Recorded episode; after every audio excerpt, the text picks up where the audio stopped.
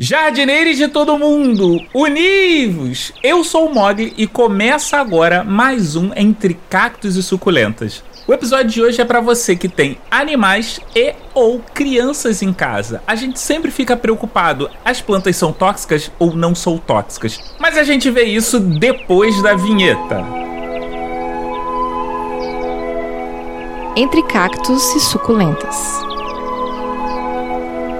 Antes da gente começar, eu preciso dizer que esse episódio ele é fruto da inspiração de duas pessoas que eu gosto muito. A Deia Freitas, do Não Inviabilize, eu acho que todo mundo aqui conhece, e a Aline Hack, do Olhares Podcasts. Se você não conhece o Olhares Podcast, fica aqui a dica. Mas como que elas me incentivaram a fazer esse episódio? A Deia, ela uma vez conversando comigo, falou que ela nunca conseguiria ter plantas em casa porque ela tem vários animais e aí ela nunca sabe se as plantas são tóxicas ou não, se pode ter ou se os animais podem comer ou não e ela fica nesse dilema e para não ter esse dilema, ela prefere não ter plantinhas. Já a Aline, ela acabou tendo que se desfazer de algumas plantas justamente porque ela foi adotar um cãozinho.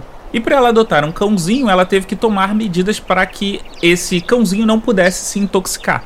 De antemão, eu já digo que a gente não vai conseguir aqui dizer de todas as plantas que são tóxicas e que não são tóxicas. Mas a gente vai abordar aqui algumas, certo? Uma outra coisa importante é que se o seu cãozinho ou se o seu animal de estimação ele está ingerindo alguma planta que você tem em casa, muito provavelmente ele está querendo dizer para você que ele está um pouco estressado, entediado e talvez sair com ele, dar uma volta para ele gastar essa energia seja bem eficiente para resolver esse problema e uma série de outros problemas que você possa estar tendo em casa, ok? Então vamos pro episódio.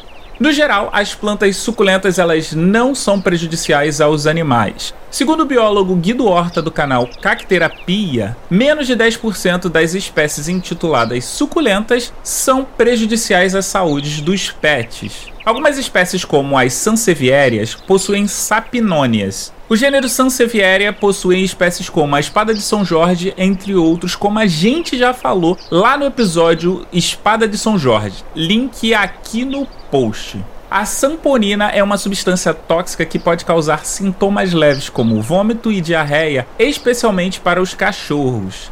A espécie que se torna extremamente perigosa para a saúde dos nossos pets é a calanchoe. Vale salientar que dentro desse gênero existem outras plantinhas que podem causar reações similares. Elas contêm glicosídeos cardíacos, que quando ingeridos pelos animais podem causar vômito, diarreia, excesso de salivação, letargia e dores abdominais. Quando ingeridas em grandes quantidades, elas podem gerar batimentos cardíacos irregulares, fraqueza, colapso e podem dificultar a respiração. O biólogo Caio Fernandes, para o site Programa Território Animal, afirma que a ingestão pode acabar levando o animal ao óbito. O gênero que eu não poderia deixar de fora desse episódio são as euforbiáceas. Como eu falei lá no episódio Falso Cacto, link aqui no post, elas são consideradas tóxicas pois produzem látex leitoso.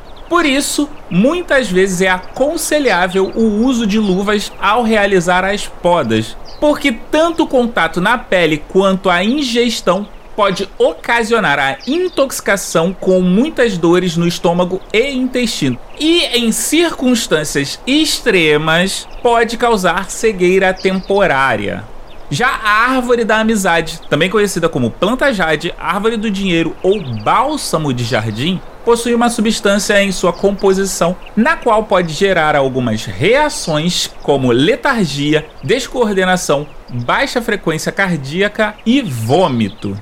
Ai meu Deus, e agora, Mogli? Meu pet ingeriu uma planta tóxica. O que que eu faço? Primeira coisa, ficar calmo. Preste atenção nos sintomas que ele está apresentando enquanto você está correndo pro veterinário, né? Se você souber qual planta ele ingeriu, é melhor ainda para poder você informar o seu veterinário vai de encontro ao seu veterinário o mais rápido possível, independente do grau de intoxicação. Para evitar esse tipo de inconveniente, a gente pode tomar algumas medidas que são do tipo deixar as espécies tóxicas em locais de difícil acesso, tanto para pet quanto para criança. Você pode também optar por deixá-las expostas em locais altos ou usar produtos, no caso de pet, aqueles sprays que você vai educar dizendo, olha, isso não pode, isso pode, aqui não, aqui sim. Então, você pode usar esse tipo de produto para poder fazer com que o seu animal, o seu pet, ele se oriente, né? Ele entenda, ele seja educado de forma a saber o que pode e o que não pode. Então, tem mais alguma dúvida sobre suculentas? Manda para curioscat.live barra cacto e suculenta. Agora, se você prefere mandar e-mail, é só mandar para contato arroba entrecactosesuculentas.com.br. E se você não sai das redes sociais, é só procurar por Entre Cactos e Suculentas no Twitter, Instagram e Facebook. Você pode ouvir esse episódio aqui do Entre Cactos e Suculentas em todos os agregadores de podcasts e plataformas de streaming, mas se você quiser dar um pulo no nosso site entrecactosesuculentas.com.br, eu vou ficar muito agradecido. Esse episódio ele foi editado por mim mesmo e a voz da vinheta é da Aline Hack do Olhares Podcast. Eu vou nessa. Fui!